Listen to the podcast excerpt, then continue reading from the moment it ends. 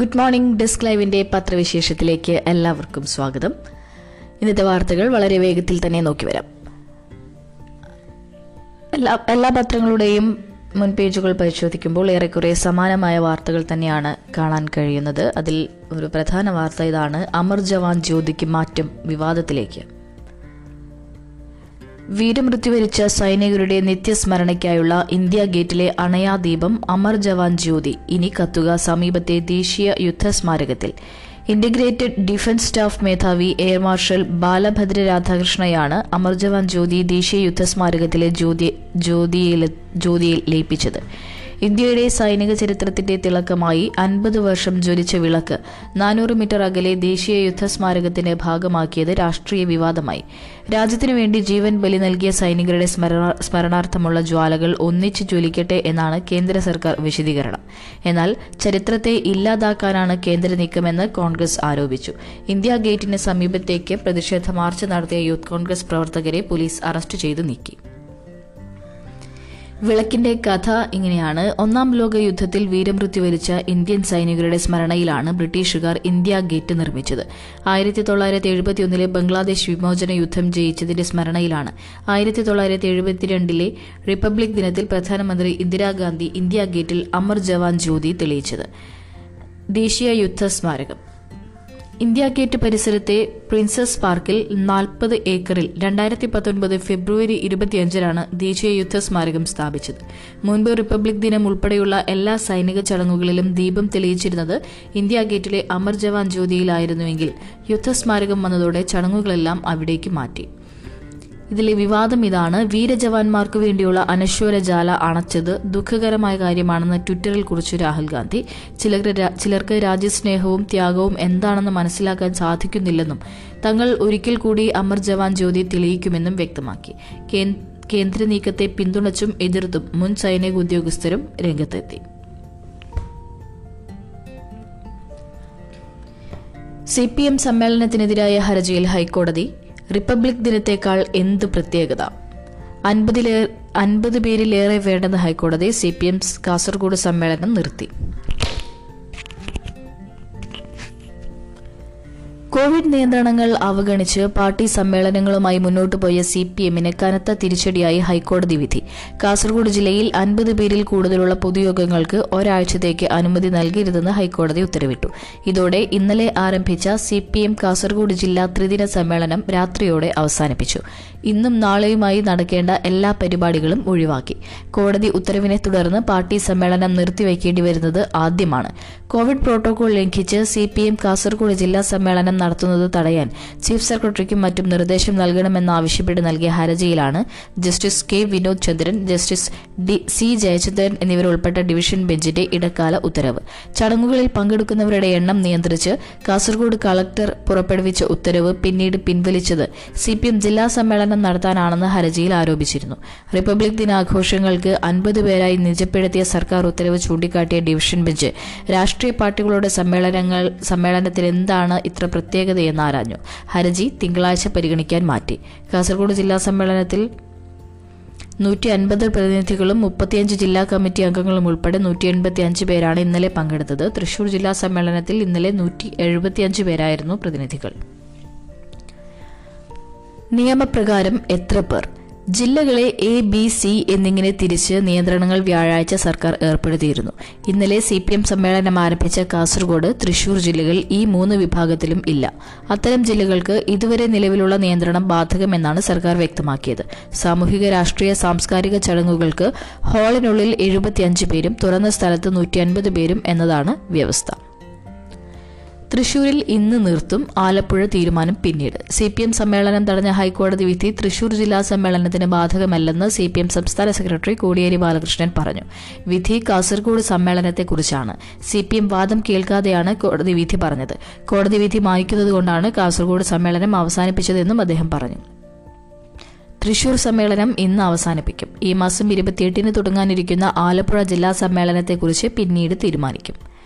Kasaragod collector അവധിയിൽ പോയി. CPM സമ്മേളന വിവാദത്തിനു പിന്നാലെ കാസർഗോഡ് കളക്ടർ ഭണ്ഡാരി സ്വാഗത് രൺവീർ ചന്ദ് അവധിയിൽ പ്രവേശിച്ചു. കാരണം വ്യക്തിപരമെന്നാണ് വിശദീകരണം. ADM-നാണ് പകരം ചുമതല.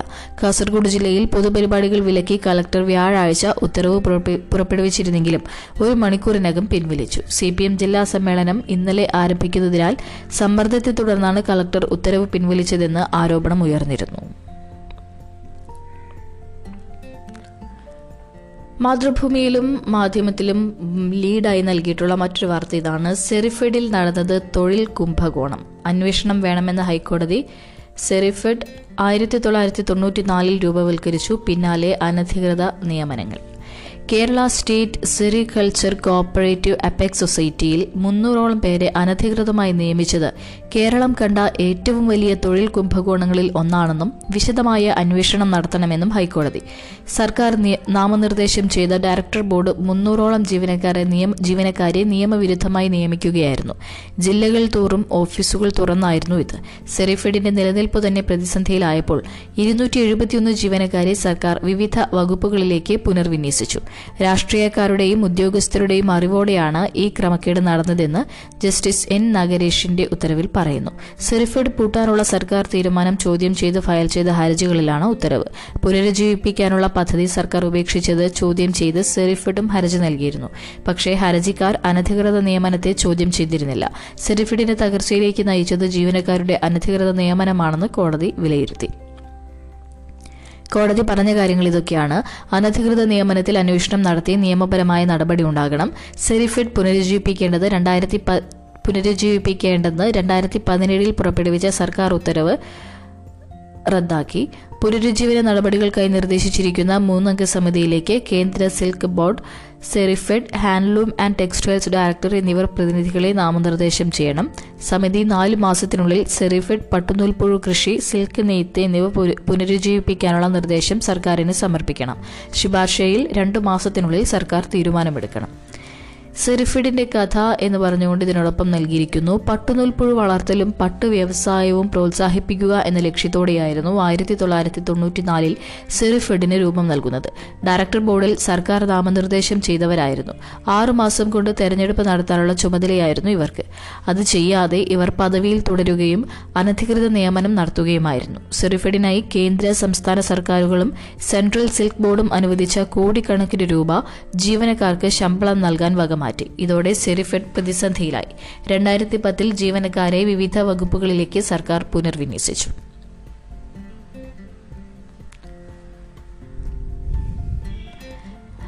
നാളെ നിയന്ത്രണങ്ങളോടെ ആദ്യ ഞായർ.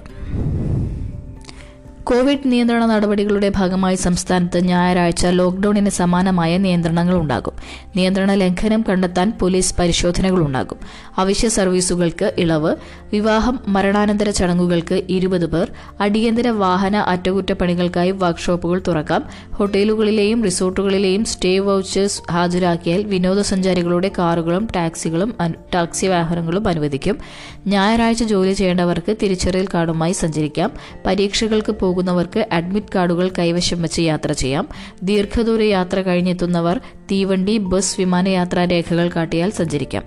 രാവിലെ 7 മുതൽ രാത്രി 9 വരെ പ്രവർത്തിക്കുന്നവ ഇവയൊക്കെയാണ്. റെസ്റ്റോറൻറ്റുകൾ, ബേക്കറികൾ പാഴ്സലുകൾക്കായി തുറക്കാം.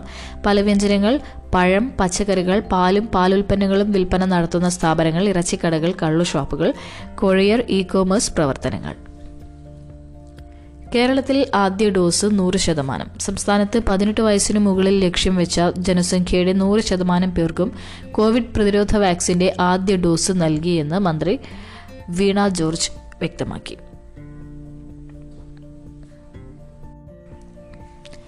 കൊലപാതക ഗൂഢാലോചന കൂടി ചേർത്ത് ദിലീപിനെതിരെ പുതിയ FIR. നടിയെ തട്ടിക്കൊണ്ടുപോയി പീഡിപ്പിച്ച കേസ് അന്വേഷിച്ച പോലീസ് ഉദ്യോഗസ്ഥരെ കൊലപ്പെടുത്താനുള്ള ഗൂഢാലോചനയാണ് 8-ാം പ്രതി ദിലീപും കൂട്ടാളികളും നടത്തിയതെന്ന് കോടതിയിൽ ബോധിപ്പിച്ച ക്രൈംബ്രാഞ്ച് ഇതനുസരിച്ചുള്ള ഇന്ത്യൻ ശിക്ഷാ നിയമ വകുപ്പുകൾ കൂട്ടിച്ചേർത്ത് പുതിയ FIR സമർപ്പിച്ചു. അന്വേഷണ ഉദ്യോഗസ്ഥനായ crime branch SP MP Mohanachandran Aluva magistrate കോടതിയിൽ നൽകിയ FIR-ൽ ദിലീപിന് പുറമെ സഹോദരൻ അനൂപ്, സഹോദരി ഭർത്താവ് സുരാജ്, ഡ്രൈവർ അപ്പു, സുഹൃത്ത് ബൈജു ചെങ്ങമനാട് എന്നിവർ പ്രതികളാണ്. ഇവർ ഇവർക്കൊപ്പം പ്രതിപ്പട്ടികയിലുള്ള കണ്ടാൽ തിരിച്ചറിയാൻ കഴിയുന്നയാൾ ദിലീപിന്റെ സുഹൃത്തായ വ്യവസായി ജി ശരത്താണെന്ന നിഗമനത്തിലാണ് അന്വേഷണ സംഘം. അന്വേഷണ സംഘത്തിനെതിരെ പ്രതികൾ ദിലീപിന്റെ ആലുവയിലെ വീട്ടിൽ സംഘം ചേർന്ന് ഗൂഢാലോചന നടത്തിയെന്ന് മാത്രമാണ് ഈ മാസം 9-ന് സമർപ്പിച്ച എഫ്ഐആറിലുള്ളത്. അന്വേഷണ ഉദ്യോഗസ്ഥൻ എം ബൈജു പൌലോസ് അടക്കമുള്ളവരെ കൊലപ്പെടുത്താനാണ് പ്രതികൾ ഗൂഢാലോചന നടത്തിയതെന്ന് തുടരന്വേഷണത്തിൽ വ്യക്തമായതോടെ എഫ്ഐആർ ഭേദഗതി ചെയ്യുകയായിരുന്നു. 35 യൂട്യൂബ് ചാനലുകൾക്ക് നിരോധനം. ദേശവിരുദ്ധ ഉള്ളടക്കങ്ങളും വ്യാജ വാർത്തകളും പ്രചരിപ്പിച്ചിരുന്ന 35 യൂട്യൂബ് ചാനലുകളും 2 വെബ്സൈറ്റുകളും വിലക്കാൻ കേന്ദ്ര വാർത്താ വിതരണ മന്ത്രാലയം ഉത്തരവിട്ടു. ഇവയെല്ലാം പാകിസ്ഥാൻ കേന്ദ്രീകരിച്ച് പ്രവർത്തിക്കുന്നതാണെന്ന് മന്ത്രാലയം സെക്രട്ടറി അപൂർവ ചന്ദ്ര വ്യക്തമാക്കി. കുതിരാൻ തുരങ്കത്തിലെ 104 ലൈറ്റുകൾ തകർത്ത് പാഞ്ഞ ടിപ്പർ പിടിയിൽ. പിൻഭാഗം ഉയർത്തിവെച്ച നിലയിൽ കുതിരാൻ തുരങ്കത്തിലെത്തിയ ടിപ്പർ ലോറി തകർത്തത് 104 LED ലൈറ്റുകളും സുരക്ഷാ ക്യാമറകളും. CCTV ദൃശ്യങ്ങളിൽ നിന്ന് ലഭിച്ച സൂചനകൾ പിന്തുടർന്ന് ലോറി പോലീസ് പിടികൂടി. വാണിയമ്പാറ കണ്ടത്തിൽ സജിയുടെ ഉടമസ്ഥതയിലുള്ളതാണ് ലോറി. ഡ്രൈവർ ചുവന്ന മണ്ണ് കുന്നുമ്മേൽ ജിനീഷിനെ അറസ്റ്റ് ചെയ്തു. തുരങ്ക നിർമ്മാണ ജോലികൾക്കായി ഓടിക്കൊണ്ടിരിക്കുന്ന ലോറിയുടെ പിൻഭാഗം മനഃപൂർവ്വം ഉയർത്തി തുരങ്കത്തിലേക്ക് ഇടിച്ചു കയറ്റുകയായിരുന്നെന്ന സൂചന പോലീസ് അന്വേഷിക്കുന്നുണ്ട്. ജൂലൈ 31-ന് തുറന്ന 1-ാം തുരങ്കത്തിന്റെ പാലക്കാട് ദിശയിലെ കവാടമുഖത്ത് വ്യാഴം രാത്രി 8:50-നാണ് സംഭവം. പാലക്കാട് ദിശയിൽ നിന്നെത്തിയ ടിപ്പർ ലോറി തുരങ്ക മേൽക്കൂരയിലെ LED പാനലിൽ തട്ടിയാണ് നാശനഷ്ടം. 10 ലക്ഷം രൂപയുടെ നഷ്ടം കണക്കാക്കുന്നു. 2-ാം തുരങ്കം ഗതാഗതത്തിന് തുറന്നുകൊടുത്ത വ്യാഴം രാത്രിയാണ് സംഭവം. തുരങ്കമുഖത്തെ സുരക്ഷാ ക്യാമറകളും സെൻസറുകളും തകർത്ത് ഉള്ളിലേക്ക് കടന്ന ലോറി LED പാനൽ തകർത്ത് 90 മീറ്ററോളം മുന്നോട്ട് പോയി. പിൻഭാഗം താഴ്ത്തി അതിവേഗം തൃശൂർ ദിശയിലേക്ക് പോവുകയായിരുന്നു. തകർന്ന ലൈറ്റുകൾ നീക്കുകയും ബാക്കി ഭാഗത്തെ ലൈറ്റുകൾ തെളിയിക്കുകയും ചെയ്ത ശേഷമാണ് ഗതാഗതം സ്വാഭാവിക നിലയിലായത്. നാശനഷ്ടം പരിഹരിക്കാൻ മാസങ്ങൾ വേണ്ടിവരുമെന്ന് കരുതുന്നതായി തുരങ്കത്തിലെ electrical section project manager M Manoj Kumar പറഞ്ഞു. ഈ ലൈറ്റുകളും പാനലുകളും വിപണിയിൽ പെട്ടെന്ന് കിട്ടുന്നതല്ലാത്തതിനാൽ നിർമ്മാണ കമ്പനിക്ക് ഓർഡർ നൽകി ലഭിച്ചാലേ മാറ്റാനാകൂ. CCTV ദൃശ്യങ്ങളിൽ നിന്ന് ലോറിയുടെ നമ്പർ പ്ലേറ്റ് തിരിച്ചറിയാൻ കഴിയാതിരുന്നത് പോലീസിന് വെല്ലുവിളി സൃഷ്ടിച്ചിരുന്നു.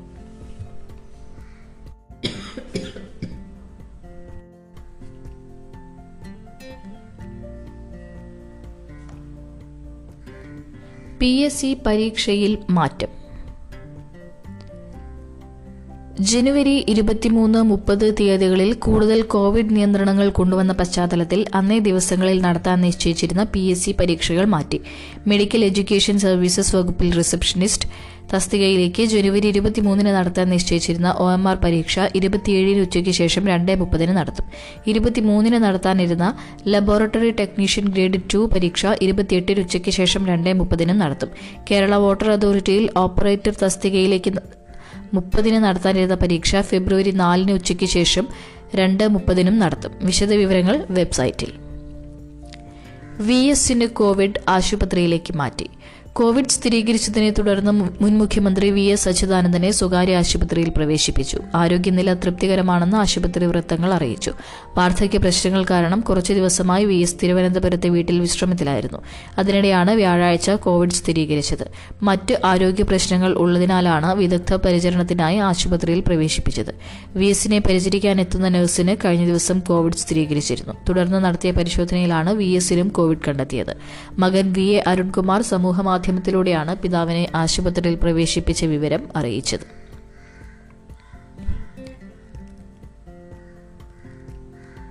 SSLC +2 ചോദ്യപേപ്പർ പുതിയ പാറ്റേണിൽ തന്നെ.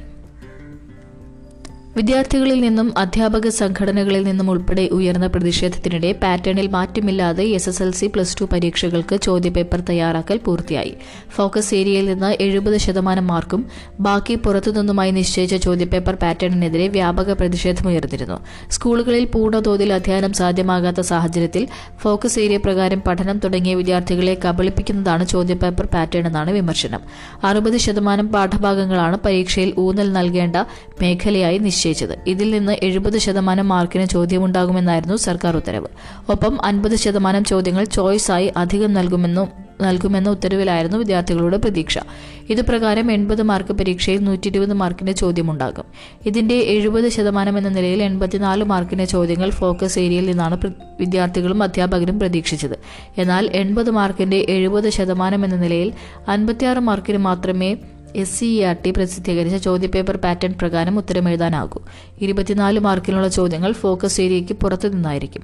ഫലത്തിൽ ഫോക്കസ് ഏരിയയിൽ ഊന്നൽ നൽകി പഠിക്കുന്നവർക്ക് B+ ഗ്രേഡിൽ കൂടുതൽ ലഭിക്കില്ല. ജനുവരി ആദ്യം തുടങ്ങിയ ശില്പശാലയിലൂടെയാണ് ചോദ്യപേപ്പർ തയ്യാറാക്കൽ നടന്നത്. വ്യാഴാഴ്ചയോടെയും മിക്ക വിഷയങ്ങളുടെയും ചോദ്യപേപ്പർ തയ്യാറാക്കി പരീക്ഷാ കമ്മീഷണർക്ക് കൈമാറിക്കഴിഞ്ഞു. ഒറ്റ നമ്പറിൽ 6 പേർക്ക് വരെ കോവിൻ രജിസ്റ്റർ ചെയ്യാം. കോവിൻ ആപ്പിൽ ഇനി മുതൽ ഒരു മൊബൈൽ നമ്പർ ഉപയോഗിച്ച് 6 പേർക്ക് വരെ രജിസ്റ്റർ ചെയ്യാം. ഇതുവരെ 4 പേർക്ക് മാത്രമാണ് ഒരു മൊബൈൽ നമ്പർ ഉപയോഗിച്ച് രജിസ്റ്റർ ചെയ്യാൻ സാധിച്ചിരുന്നത്. ഇതിനു പുറമെ വാക്സിൻ സർട്ടിഫിക്കറ്റിലെ ന്യൂനതകൾ പരിഹരിക്കുന്നതിനുള്ള നടപടികൾ സ്വീകരിച്ചതായും കേന്ദ്ര ആരോഗ്യ മന്ത്രാലയം അറിയിച്ചു. വാക്സിൻ സർട്ടിഫിക്കറ്റിൽ ആവശ്യമായ മാറ്റങ്ങൾ വരുത്തുന്നതിന് അപേക്ഷ നൽകിയാൽ 3 മുതൽ 7 ദിവസത്തിനുള്ളിൽ പരിഹരിക്കും. വിമാനത്തിൽ ഇനി ഒറ്റ ഹാൻഡ് ബാഗ് മാത്രം. ആഭ്യന്തര യാത്രകളിൽ വിമാനങ്ങളിൽ കൊണ്ടുപോകാവുന്ന ബാഗുകളുടെ എണ്ണം ഒന്നായി ചുരുക്കി. ഒറ്റ ഹാൻഡ് ബാഗ് മാത്രമേ ഇനി മുതൽ വിമാനത്തിനുള്ളിൽ അനുവദിക്കൂ. വിമാനത്താവളങ്ങളിലെ തിരക്ക് കുറയ്ക്കാനും സുരക്ഷാ ഭീഷണി കണക്കിലെടുത്തുമാണ് പുതിയ തീരുമാനമെന്നാണ് സിവിൽ ഏവിയേഷൻ സെക്യൂരിറ്റി ബ്യൂറോ വ്യക്തമാക്കിയിരിക്കുന്നത്. ഒറ്റ ഹാൻഡ് ബാഗ് മാത്രമേ അനുവദിക്കൂ എന്ന കാര്യം ടിക്കറ്റുകളിലും ബോർഡിംഗ് പാസുകളിലും ഉൾപ്പെടുത്താനും നിർദ്ദേശിച്ചിട്ടുണ്ട്. ഇക്കാര്യം നിർദ്ദേശിച്ച് ചെക്ക്-ഇൻ കൗണ്ടറുകളുടെ അരികിലും ബോർഡുകൾ സ്ഥാപിക്കണം. ബീഹാറിൽ വീണ്ടും മദ്യദുരന്തം. 5 പേർ മരിച്ചു. ബീഹാറിൽ വ്യാജമദ്യം കഴിച്ച് 5 പേർ മരിച്ചു. സരൻ ജില്ലയിലെ വിവിധ ഗ്രാമങ്ങളിലായിരുന്നു മദ്യദുരന്തമുണ്ടായത്. നളന്ദ ജില്ലയിൽ ഒരാഴ്ച മുൻപ് മദ്യദുരന്തത്തിൽ 11 പേർ മരിച്ചിരുന്നു. മുഖ്യമന്ത്രി നിതീഷ് കുമാറിന്റെ സ്വന്തം ജില്ലയാണ് നളന്ദ. ദീപാവലി സമയത്ത് വെസ്റ്റ് ചമ്പാരൻ, ഗോപാൽഗഞ്ച്, മുസഫർപൂർ, സമസ്തിപൂർ ജില്ലകളിൽ വ്യാജമദ്യം കഴിച്ച് 40-ലധികം പേർ മരിച്ചിരുന്നു. 2016 മുതൽ മദ്യനിരോധനമുള്ള സംസ്ഥാനമാണ് ബീഹാർ. സിറിയ ജയിലിലും ഇറാഖി ബാരക്കിലും IS ആക്രമണം. 41 മരണം.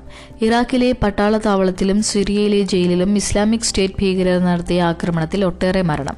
ദിയാല പ്രവിശ്യയിലെ ബക്കൂബ നഗരത്തിന് സമീപമുള്ള പട്ടാള ബാരക്കിൽ പുലർച്ചെ 3-നായിരുന്നു ആക്രമണം. ഉറങ്ങിക്കിടക്കുകയായിരുന്ന ഒരു ലഫ്റ്റനന്റ് ഉൾപ്പെടെ 11 സൈനികരെ വധിച്ചു. സിറിയയിലെ ഹസക്കെ നഗരത്തിലെ ഗ്വീറാൻ ജയിൽ സമുച്ചയത്തിൽ 3000-ഓളം IS ഭീകരരെ പാർപ്പിച്ചിരുന്ന ബ്ലോക്കിൽ വാഹനങ്ങളിലെത്തിയ 100-ഓളം ഭീകരർ സ്ഫോടക വസ്തുക്കളെറിഞ്ഞ് ആക്രമണം നടത്തുകയായിരുന്നു. കോവിഡ് വ്യാപനം. തീവണ്ടികൾ റദ്ദാക്കി. കോവിഡ് വ്യാപന തീവ്രത കൂടിയതോടെ 8 തീവണ്ടികൾ റദ്ദാക്കിയതായി ദക്ഷിണ റെയിൽവേ അധികൃതർ അറിയിച്ചു. റദ്ദാക്കിയ വണ്ടികൾ ഇതൊക്കെയാണ്: Nagercoil Kottayam express, Kollam Thiruvananthapuram unreserved express, Kottayam Kollam unreserved, Thiruvananthapuram Nagercoil unreserved express, Mangaluru central Kozhikode express, Kozhikode Kannur express special, Kannur Cheruvathur express special, Cheruvathur Mangaluru central express special. മുസ്ലിം ഭർത്താവ് ഒപ്പമില്ല, സിനിമാക്കാരി. കൊച്ചിയിൽ ഫ്ളാറ്റ് കിട്ടാത്തതിന്റെ ദുരനുഭവം പങ്കുവെച്ച് സംവിധായിക. കൊച്ചിയിൽ വാടകയ്ക്ക് ഫ്ളാറ്റ് അന്വേഷിച്ചപ്പോഴുണ്ടായ ദുരനുഭവങ്ങൾ പങ്കുവെച്ചു പുഴു സിനിമയുടെ സംവിധായിക രതീന. മുസ്ലിം ആയതിനാലും ഭർത്താവ് കൂടെയില്ലാത്തതിനാലും സിനിമാ രംഗത്ത് പ്രവർത്തിക്കുന്നതിനാലും ചെറിയ കുട്ടികളുള്ളതിനാലും ഫ്ളാറ്റ് തരാൻ പലരും വിസമ്മതിച്ച അനുഭവമാണ് രതീന ഫേസ്ബുക്കിലൂടെ പങ്കുവയ്ക്കുന്നത്. മുസ്ലിം ആയതിനാൽ ഫ്ളാറ്റ് കിട്ടാൻ ബുദ്ധിമുട്ടായിരിക്കും എന്ന മറുപടിയാണ് പലതവണയായി കേൾക്കുന്നതെന്ന് അവർ പറഞ്ഞു. ഫേസ്ബുക്ക്